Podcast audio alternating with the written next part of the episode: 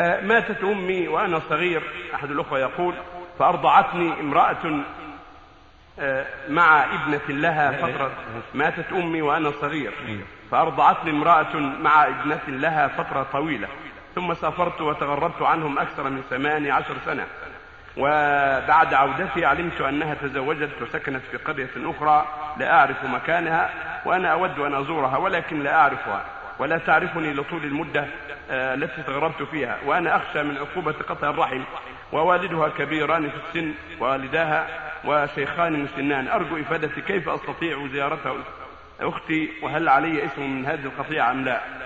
ليس ليست الرضاعة رحما ولكن يحسن المرضعة يعني وتكرم وليس ليس رحما. لو ما زرتها ولا جئتها ما عليك ما عليك الرحم القرابة.